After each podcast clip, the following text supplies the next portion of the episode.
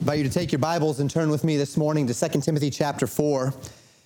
Beginning in verse 14 today, I'm not actually going to be reading this whole passage of Scripture. We're going to be in this. It's going to be several parts over the next several weeks. I, I didn't really want to just break it up into verse by uh, into just a single verse or two verses. Uh, I want to leave this entire passage together. I was actually intending initially to just have one one final final sermon. Um, but then as I studied through it and thought through it and, and planned the sermon, uh, I, I, wanted to bring out more than, than just a, a brief overview of, of this final chunk of Scripture in 2 Timothy. So, over the next several weeks, we're going to, with some interludes because of Thanksgiving and such, um, we're going to consider how to handle conflict through Paul's testimony here at the end of 2 Timothy chapter 4.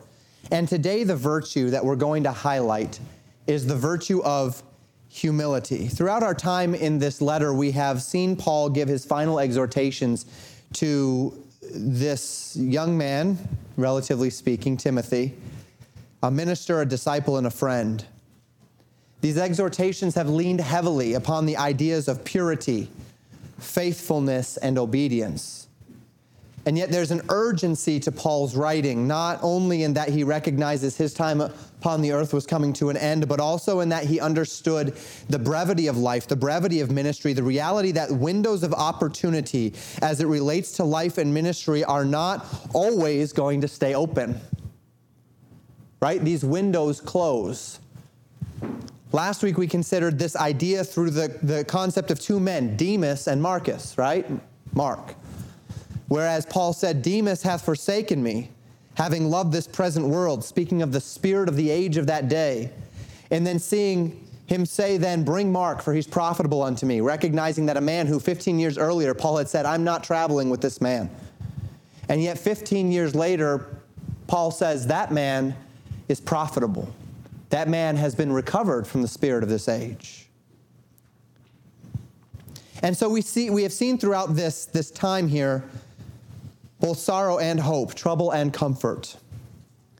And we're going to perhaps experience all of this again in our final foray into this epistle throughout these next several weeks.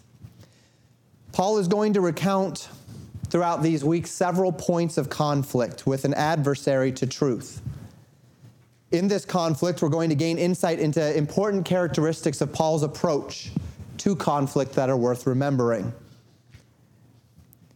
You know, as Christians, we are always contending for truth. This is true. But unfortunately, for some, this has led to being always in a state of defensiveness, a state of contention, some even anger, always ready to fight, always looking out at others and seeing them as untrustworthy, as making ourselves vulnerable, when a man feels backed into a corner, his only way out is to run through those that have backed him there, right? And so when I feel like I'm a target because of the nature of truth, because of the nature of the way that I might live life or the things I might believe, I'm compelled to become defensive and maybe even aggressive. Then I begin to paint those who disagree with me as the enemy. I become emotionally angry maybe even invested in their destruction or their downfall. Maybe I become joyful in their sorrow, in their suffering, in their demise, perhaps even acting to take part in such things. And on any level, this is a tragedy. It's not the attitude Christ would desire of us. It's not a healthy emotional state, nor is it a healthy spiritual state. It's not our calling, it's not our privilege, it's not our right. It does nothing but harm our relationship to the Lord Jesus Christ. It turns us into something that, at best, is an empty shell of religious devotion, but certainly not a reflection of Christ. It can leave us angry, judgmental, hypocritical. And what Paul is going to show us today is a way to live and minister outside of that context. Not that you can stop being the target, standing for truth will always make you the target, always. Doesn't matter. Doesn't matter what is happening in culture, doesn't matter. Standing for truth will always put a target on you. but rather that you can minister in truth without developing in your heart this defensiveness, this vindictiveness, or this aggression. And so, the call this morning, the beginning of our call today, through the example of Paul, is to maintain a heart and a spirit of humility and love in the midst of contention and disagreement. Whether this contention is on a personal level with somebody, or whether this contention is on a more broad level as we're seeing in culture and in society today. And as you might understand, this is something which is indeed deeply relevant. How do we stand for truth as Christ stood for truth? We're just going to cover the first two verses of this passage today, verses 14 and 15. Paul says this Alexander the coppersmith did me much evil. The Lord reward him according to his works, of whom be thou ware also, for he hath greatly withstood our words. So recall last week, Paul spoke of Demas, and he said, Demas, has for, Demas hath forsaken me, having loved this present world. We see another man, another name today. We know very little about this man. Uh, recall with Demas, we had seen him come up a couple of other times. We saw him come up in Colossians. We saw him come up in Philemon as a fellow minister, as someone who Paul loved and who respected. Paul recounts here an incident of which we know nothing between himself and a man of whom we know nothing. Alexander, other than the only thing we know is that he was a man who worked in copper. He was a coppersmith. It's evident that he was someone not only who both Paul and Timothy were familiar with. Paul wouldn't be naming him by name if Timothy did not know who he was, right? But a man with whom Paul expected Timothy to have a measure of interaction in the future. To that end, it may be that this man was someone who lived near Timothy. Maybe we would expect at this time that Timothy was perhaps still in Ephesus. Maybe this was someone in Ephesus specifically. Maybe the fact that, that Paul mentions his profession, whether that was just to distinguish him as would, would be common in that day, or whether it was having something to do with an interaction between them as it related to his smithing, we don't know that either. But what we do expect is that Paul had a, we do know that Paul had a conflict with him, and Paul expects that Timothy would know him, and Paul is warning Timothy about him. It may also be that Timothy was asking, or Paul was asking Timothy to come, we know that, to come to him quickly. And perhaps it is that Paul expected that, that Alexander the coppersmith would be someone that Timothy would interact with along the journey. And so Paul says, Watch out for this guy because he did me wrong. Either way, he did do some measure of evil to Paul. And once again, we have no idea what this means. The word here, translated regularly in the King James Bible, evil, speaks merely of something bad, right? It doesn't necessarily mean wickedness or sinfulness or, or, or anything uh, devilish. It, it just speaks of, of something that is wrong, something that is negative. It's a significantly more general term than what we would normally take it as. When I say something is evil, I'm often using that term to say that something is wicked, something is spiritually dangerous. And it can indeed lend itself to those ideas of wickedness and sin, and indeed, often in the scriptures it does. But it can also simply speak of something which is not good, something which brings about sorrow, disappointment, or hurt. To this end, we honestly do not know the extent of this conflict, except these few verses that Paul gives us on the subject. Okay, Pastor, if we don't know, then why are you harping on it? Because I don't want to harp on it. I want to draw out from it a principle, several principles, in fact. Just one today, though. We know as we will read that Alexander stood against the words of the apostles. We know that other men who were there did not stand with Paul, but in this moment of conflict, failed to maintain the moral courage to stand for truth. We'll find that over the next few weeks. We know that Paul stood firm in his conviction, stood firm in the truth, and that he experienced throughout this standing firm some measure of victory. But I'd like to draw our attention to more than these facts themselves, to Paul's disposition toward this conflict. Notice that Paul says here, after relaying that Alexander had done him much evil, the Lord reward him according to his works. Take note of that. He did not say, and I got him good. He did not say, or I'll get him next time. He did not say, I hope, fill in the blank, happens to him. Paul recognized that he was not in the place of God, that he had no right to mete out some measure of justice or to even contemplate what consequence would be fitting or appropriate to be done to Alexander the coppersmith. Instead, Paul simply, determinedly left Alexander, his actions, and his offenses in the Lord's hands. And this leads us to this principle that we're going to consider today, one of five that we'll consider over the next several weeks. In conflict, Christian, always remember humility. One of the major problems in conflict is that we as humans have a tendency to take things very personally. And this is not necessarily something that is unfounded, right? If somebody hurts me, attacks me, uh, there is a, a reflex to take it personally. But what we see when we deal with conflict is that we often see everything through the lens of self. And add to that a not unique, but definitely distinctly American element of personal pride and self defense that most people interpret conflict to be. And it becomes something where conflict tends to become extremely personal to me or to you, to us. Maybe not to you, at least to me. I'll speak for me. And when our pride gets involved, the next thing that happens is an instinctive compulsion to defend ourselves or to come out on top in the conflict to at least do what we can to avoid allowing the other person to think that they have won or that they have come out on top. And this is pride, and nothing but pride. We talked about self quite a bit on Tuesday night as we, we asked the question what does it mean to walk in the Spirit? And we looked at the characteristics of the flesh and we looked at the characteristics of the Spirit. And we recognized that the real, the, the simple bargain basement distinction here is self versus God. God's way or my way. That's the, that, that, that is the fundamental idea there. Have you ever been in a conflict where someone has attacked you or sought to attack you, to harm you, to cheat you, to wrong you, and you've known exactly what they're doing, and you knew that no good would come from fighting? But you refuse to stop fighting because if you did, then the other person would think that they had won. And you don't want them to think that they had won. So you keep fighting. Or maybe even they would win something.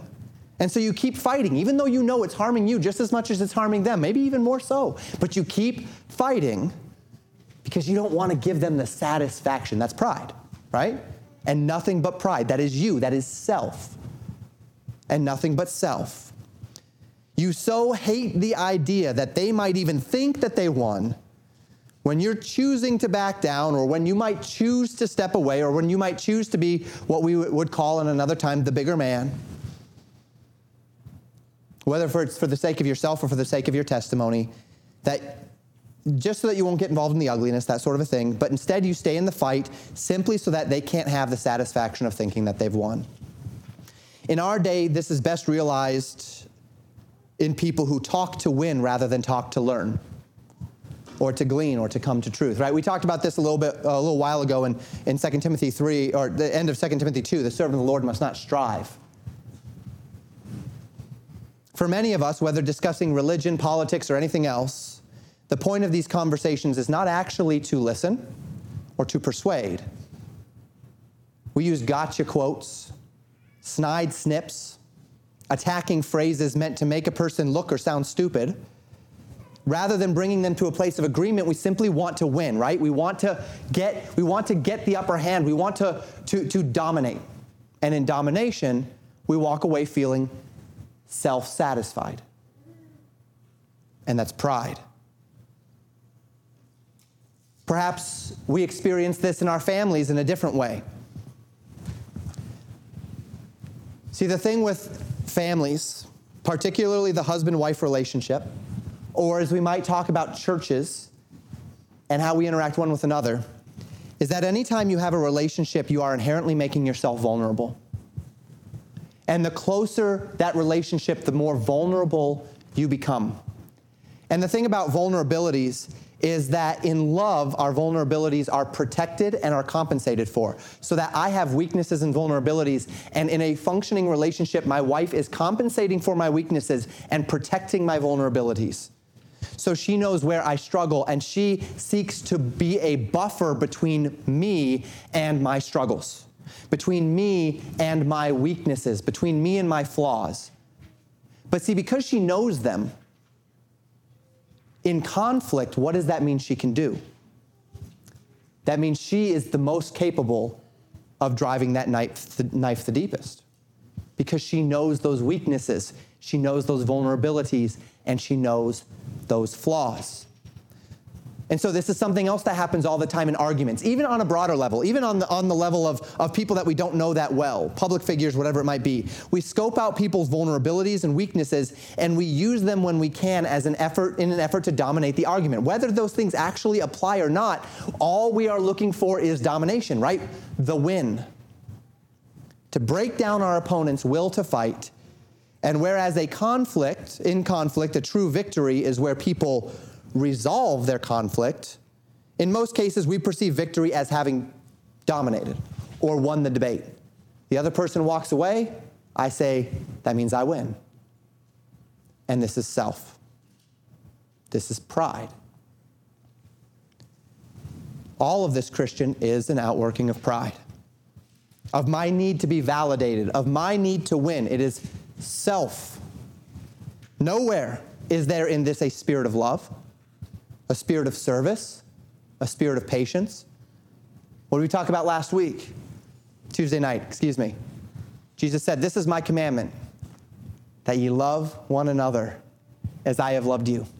In nothing that I have just described is there Christ. Is it there his commandment? Is there obedience? This is all me. And to this end, regardless of the outcome, even if I win the fight, I've lost the battle because my testimony has been marred. My relationship and fellowship with the Lord has been at best strained. At worst, I have cut myself off from abiding. And so I suffer loss before the throne of God. May I tell you this, Christian? It's never worth it. No one argument, no one conflict is worth losing your testimony or losing your fellowship with God. It's just not worth it. But notice what Paul says here. He says, The Lord reward him according to his works.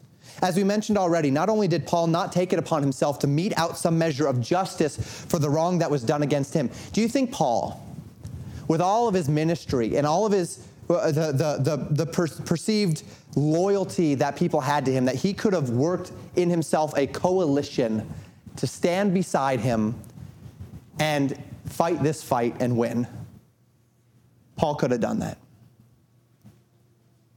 But not only did he not take it upon himself to mete out some measure of justice, but he did not even see fit to ask God for a specific measure of justice, only rather that God would reward Alexander according to his work.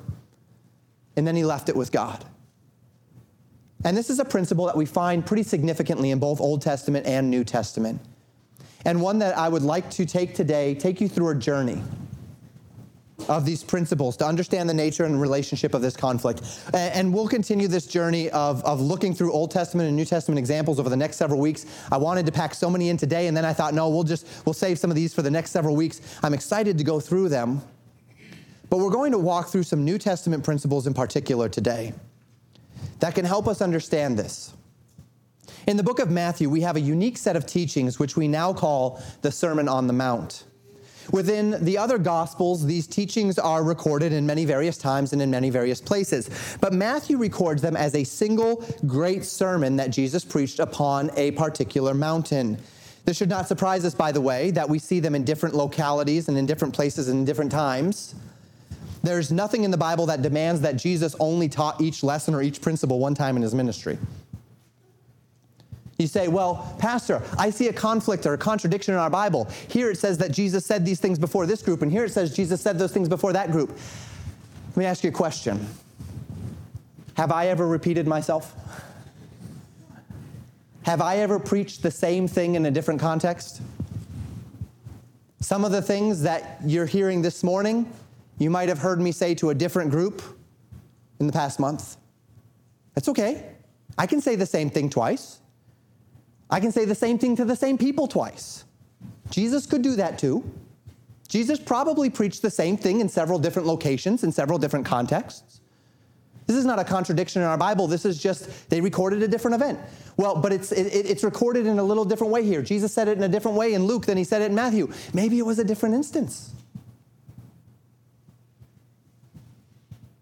So Luke records Jesus saying the same thing as Matthew, only in a different time and a different location, and that could be normal.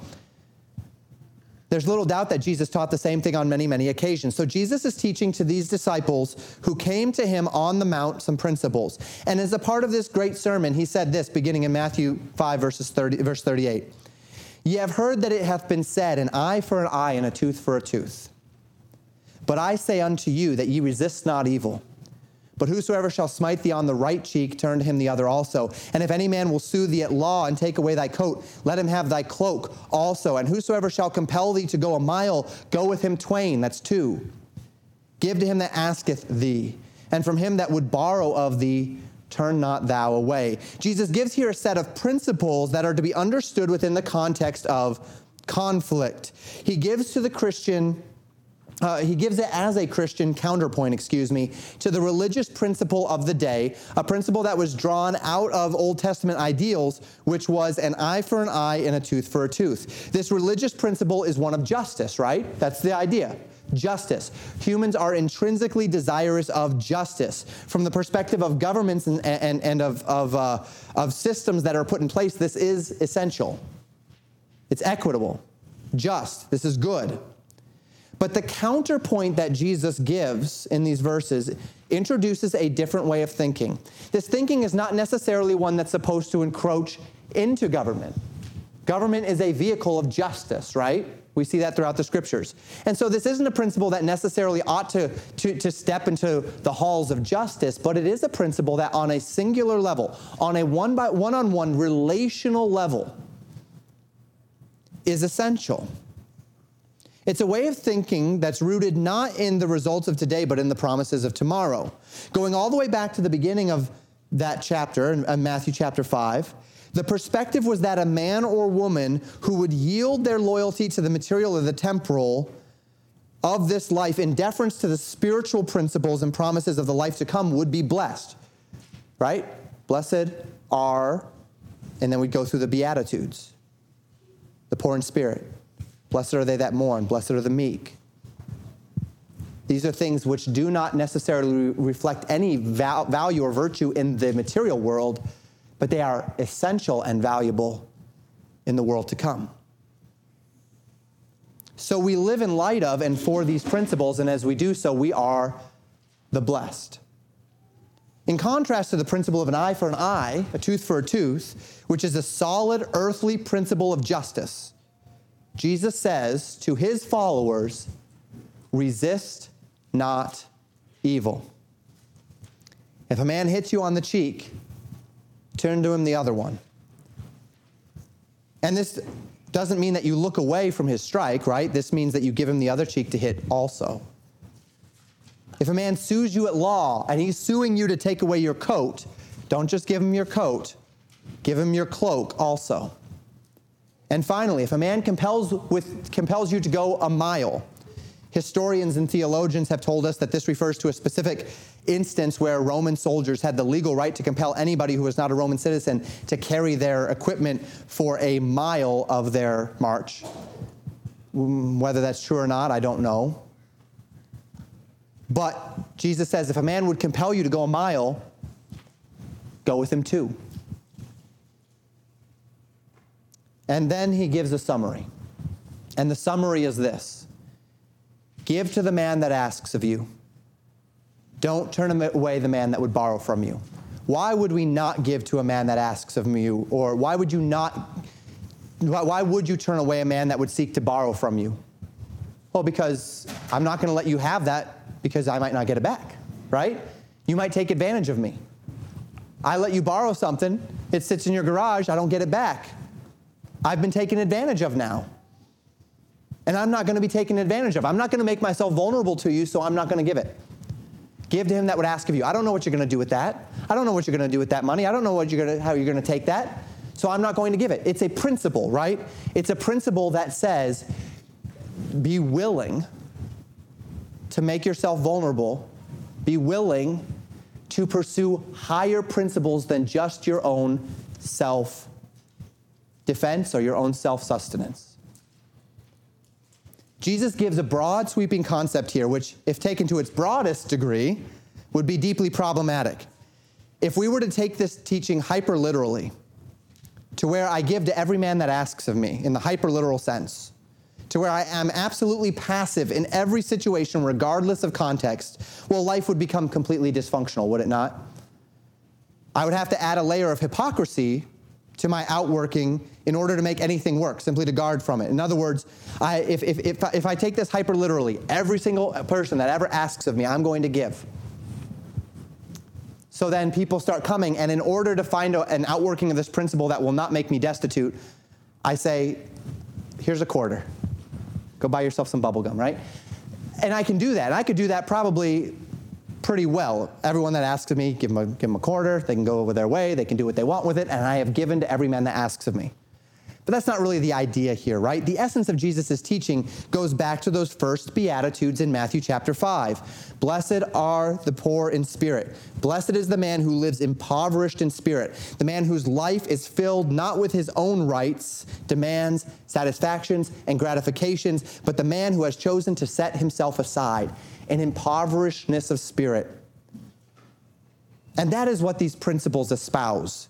A man who, in the midst of conflict, let's get back to conflict, in the midst of conflict, is more willing even to absorb a wrong, to absorb an injustice, to absorb disdain, to absorb mockery in the name of doing right than he is to defend himself. And this is not a principle of weakness, this is a principle of meekness. Those of you that have been here for a while are well familiar with this difference. Jesus did not teach weakness, he taught strength. But he did not teach brute strength, direct strength.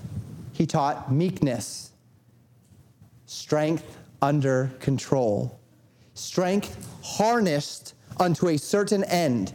And in the case of the believer, meekness is the strength, the fortitude, and the temperance to direct all of my thinking and priorities toward Christ's priorities, toward the kingdom of God, even at the expense of my own desire, my own reputation, my own glory, my own possessions.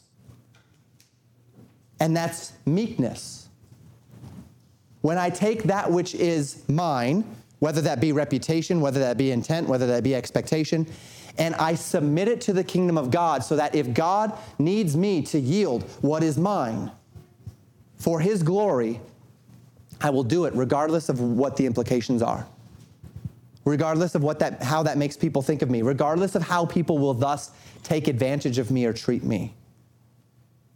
And Jesus, of course, is the great example of this, as he who, being made in the form of God, thought it not robbery to be equal with God, but made himself of no reputation and took upon him the form of a servant, being made in the likeness of man. This is meekness. Imagine, imagine the God, the creator God, humbling himself before his creation. Imagine the thorns that the creator God set in place as a curse for man's sin. The God of that creation then allowing to be driven into his head. Imagine that inverse, that paradox. That the God who cursed creation then submitted himself to that curse, not for himself, but for those he loved. That's the picture. This is meekness. At any moment, Jesus could have unleashed power unto his own ends. The devil admitted this in the 40 days of tempting, or uh, at the end of the 40 days of, uh, when, when Satan tempted him in the wilderness. If you're God, make these stones into bread. If you're God, cast yourself off this tower. He could do it.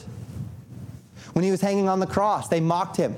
If you're the Son of God, take yourself down off that cross. He could do it. But why didn't he? Because all of that power, all of that strength was not directed into his will. It was directed into that phrase in the garden Nevertheless, not my will, but thy will, Father, be done. He had submitted his strength to the will of the Father. Christ didn't do it because to do so would have been to disobey the will of the Father, which was the essence of his temptations. At no point in Jesus' life did he ever use his power unto his own ends. It was utterly submitted to the kingdom of God and the will of the Father. And this is meekness. And you know what it takes to have that kind of meekness? Humility. Jesus did not walk upon this earth for his own sake, to gain attention for himself. He did it to glorify the Father. And this is the first essence of handling conflict. You want to handle conflict properly conflict in your home, conflict in your business, conflict in society, conflict in our church. The first thing that we need to do is get ourselves out of the way. Do not seek unto yourself your reputation, your vindication, your victory. Have the humility to see beyond what you want and see what God wants. Let's look at just a couple more principles. Well, of course, we could do this for weeks. 1 Corinthians 6 is a really special one. In 1 Corinthians 6, we have a unique circumstance where two believers had gone to law one against another. And the Bible says this in verses 1 through 7. Dare any of you, having a matter against another, go to law before the unjust and not before the saints? Do you know that the saints, do you not know, excuse me, that the saints shall judge the world? And if the world shall be judged by you, are ye unworthy to judge the smallest matters? Know ye not that we shall judge angels? How much more things that pertain to this life? If ye then, if then ye, excuse me, have judgments of things pertaining to this life, set them to judge who are least esteemed in the church. I speak to your shame.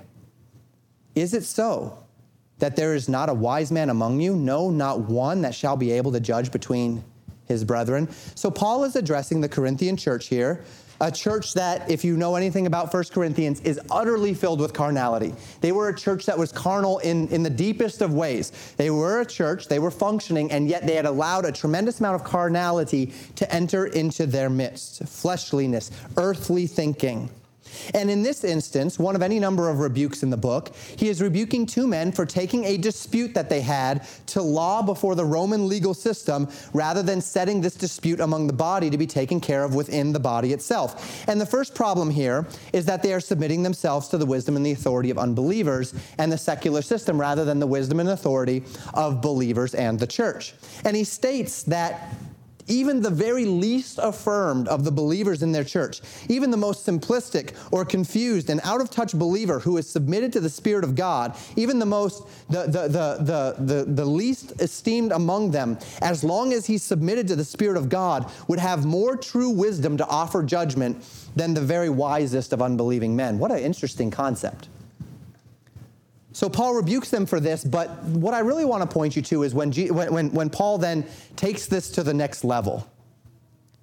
He's rebuking them for the manner in which they have gone to law rather than going to, to, to, uh, to the judgment of the saints. And then he says in verses 6 and 7 But brother goeth to law with brother, and that before unbelievers. Now therefore there is utterly a fault among you because you go to law one with another.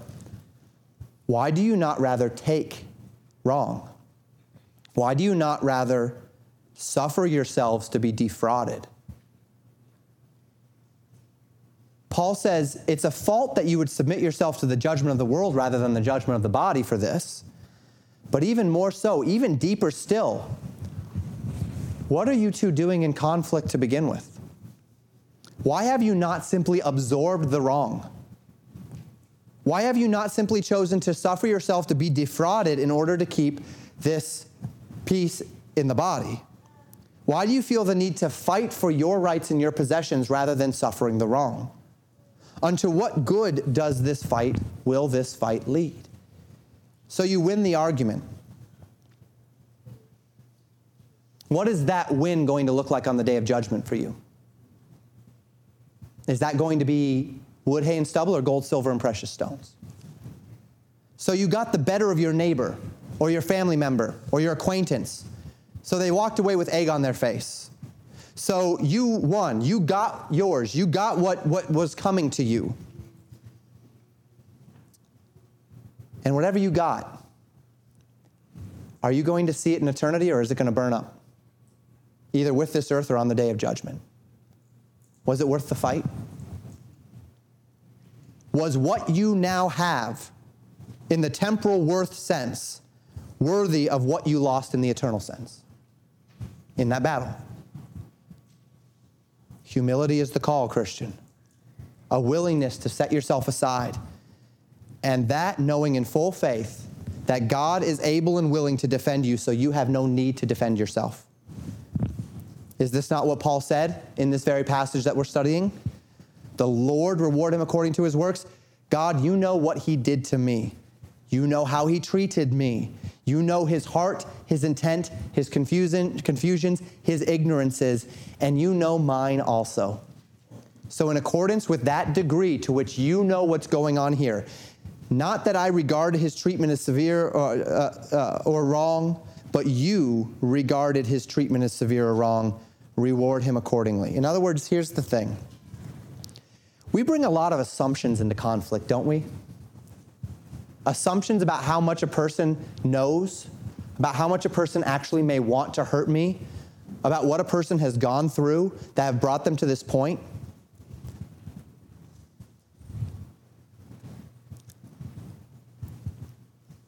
I don't know all of those ins and outs. I don't know. Now, we can acknowledge that a person should not treat others that way. We can acknowledge in conflict that maybe a person has wronged me and that it is wrong. Paul acknowledges here it's wrong. But what Paul doesn't do here is try to assume upon Alexander's heart or intent. But you know who does know all of that? God does. And you know who can do the best job at rewarding Alexander according to his works? God can. And God says he will. Vengeance is mine. I will repay, saith the Lord. So Paul says, in accordance with the degree, not that I regard his treatment as severe or wrong, but that you regard his treatment as severe and wrong, Father, record, reward him accordingly. And I will leave that to you, God. Because I'm not going to vindicate myself. I'm not fighting. I'm not avenging. I will not mar my testimony. I will not mar the treasures in heaven. You avenge, God. And it is well that Paul did this. I mentioned just a few moments ago Romans chapter 12, verses 16 through 21. Be of the same mind one toward another. Mind not high things, but condescend to men of low estate. Be not wise in your own conceits. Recompense no man to no man evil for evil. Provide things honest in the sight of all men. If it be possible, as much as lieth in you, live peaceably with all men. Dearly beloved, avenge not yourselves, but rather give place unto wrath. For it is written, Vengeance is mine, I will repay, saith the Lord. Therefore, if thine enemy hunger, feed him. If he thirst, give him drink. For in doing so, thou shalt heap coals of fire on his head. Be not overcome of evil, but overcome evil with good. This passage began with a singular command Mind not high things, but condescend to men of low estate. Be humble, Christian. Start with humility. And in the context and the basis of humility, recompense no man evil for evil, recompense no man railing for railing. The Lord will reward thee for your works, but I will not. With every ounce of your being, as much as lies within you, live peaceably with all men. Avenge not yourselves, give place unto wrath.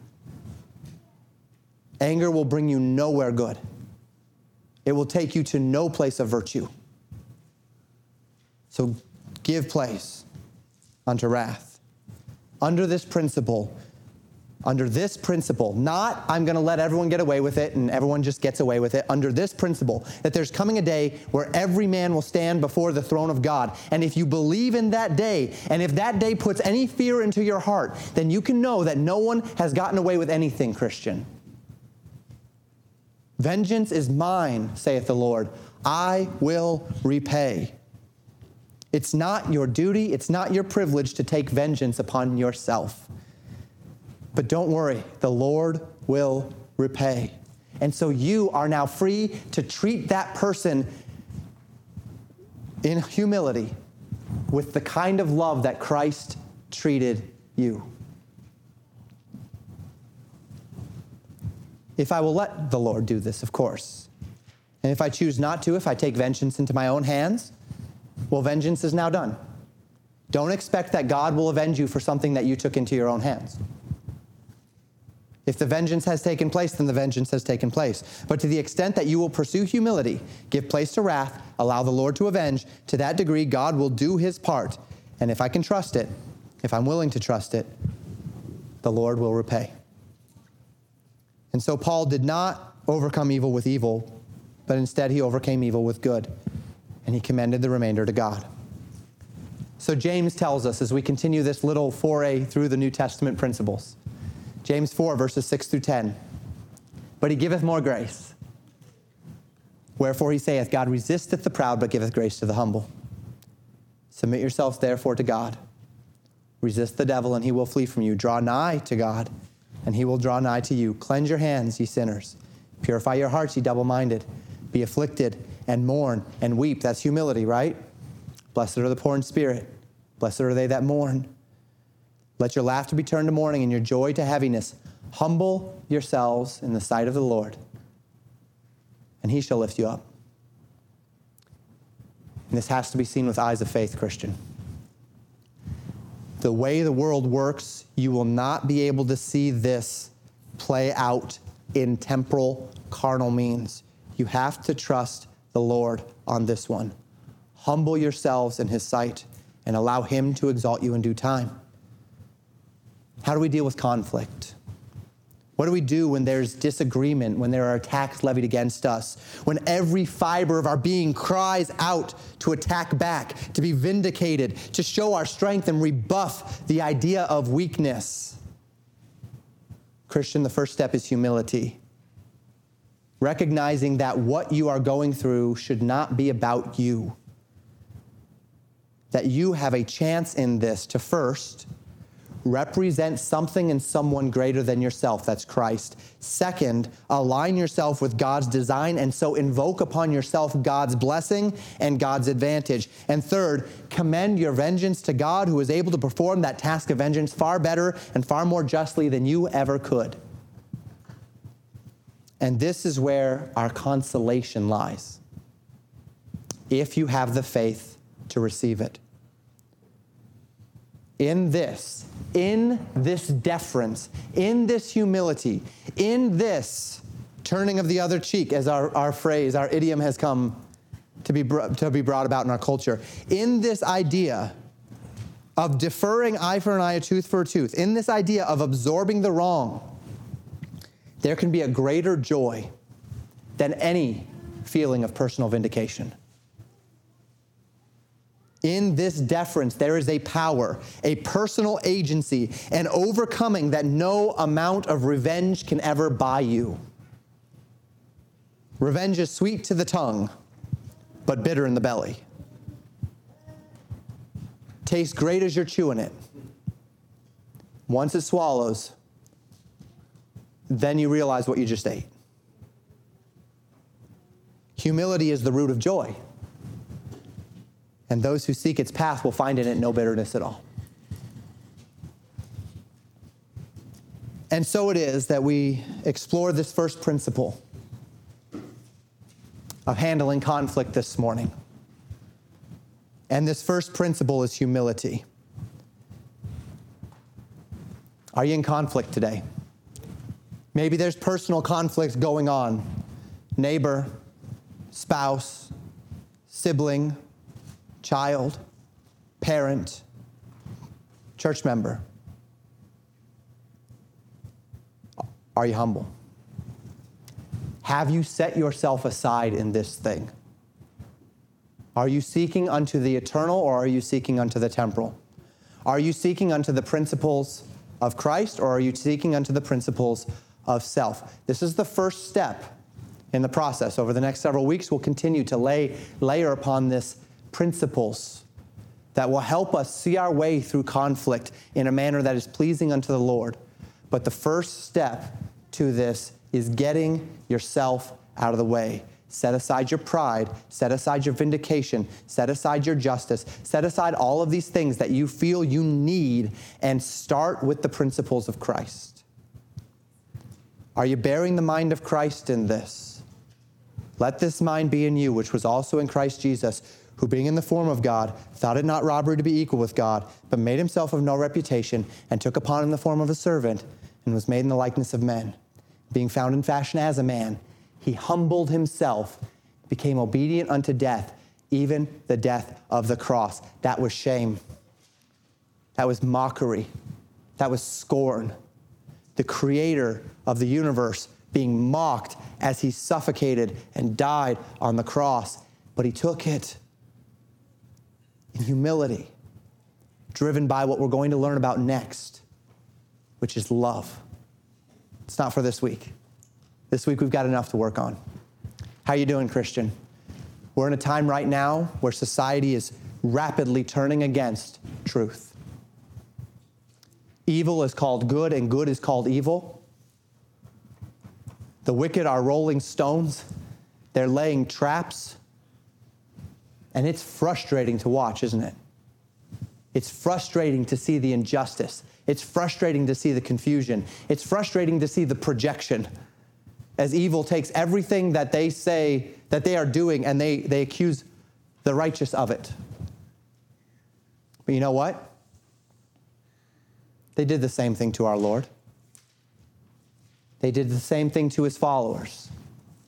Christians called each other brothers and sisters in Christ. They called them cannibals, said that they were degenerates, incestuous. Jesus came, preached righteousness, they said he does these miracles through the power of the prince of devils. They called him Beelzebub. Jesus says, if they hated you, don't be afraid that, if they hated me, don't be afraid, don't be surprised when they hate you, right? And if they hate you, know they hated me first. So, what does that mean?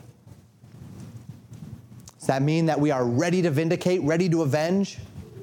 Well, if you know what, if vindication comes, praise the Lord for it. There are institutions in place that are supposed to vindicate us. That's their job. If they don't do it, God will judge them too. Maybe they will. Maybe we'll still see that vindication, and God help us that we would. But either way, what's our part in the conflict? Let's start with humility, Christian. And then we'll see where that takes us. Let's close in prayer. Father, I pray for God's people. I know what's happening in the macro level where this message could touch our hearts, but I pray for the micro level. I pray for, aside from what's happening in society, I, I, I pray that this message would find root in our hearts as it relates to individual relationships family, friends, loved ones. Maybe even as we get closer to Thanksgiving, some people are dreading what Thanksgiving might normally mean as it relates to the family and meeting together and the arguments that ensue, the conflicts that are drudged up. Maybe there's people that are uh, struggling right now. Maybe there's a husband and a wife that are in conflict and they've been using each other's weaknesses and vulnerabilities as swords to jab with. Maybe there's people in the church who are in conflict. And there's lack of fellowship among them. Father, whatever it might be, I pray that in this week, you would well up within us a determination unto humility. Blessed are the poor in spirit, for theirs is the kingdom of heaven. Help us to be among the blessed. Help us to do what is right. Help us to elevate the truths of your word and the design that you have put in place above even what we see with our eyes, what we hear with our ears, what we taste with our tongues, what we feel with our fingers. May you be glorified in our response this morning, I pray in Jesus' name. Amen. Thank you for listening to Pastor Jamin Wickler from Legacy Baptist Church in Buffalo, Minnesota. More information about Legacy Baptist Church and a library of sermons are available at www.legacybaptistchurch.net.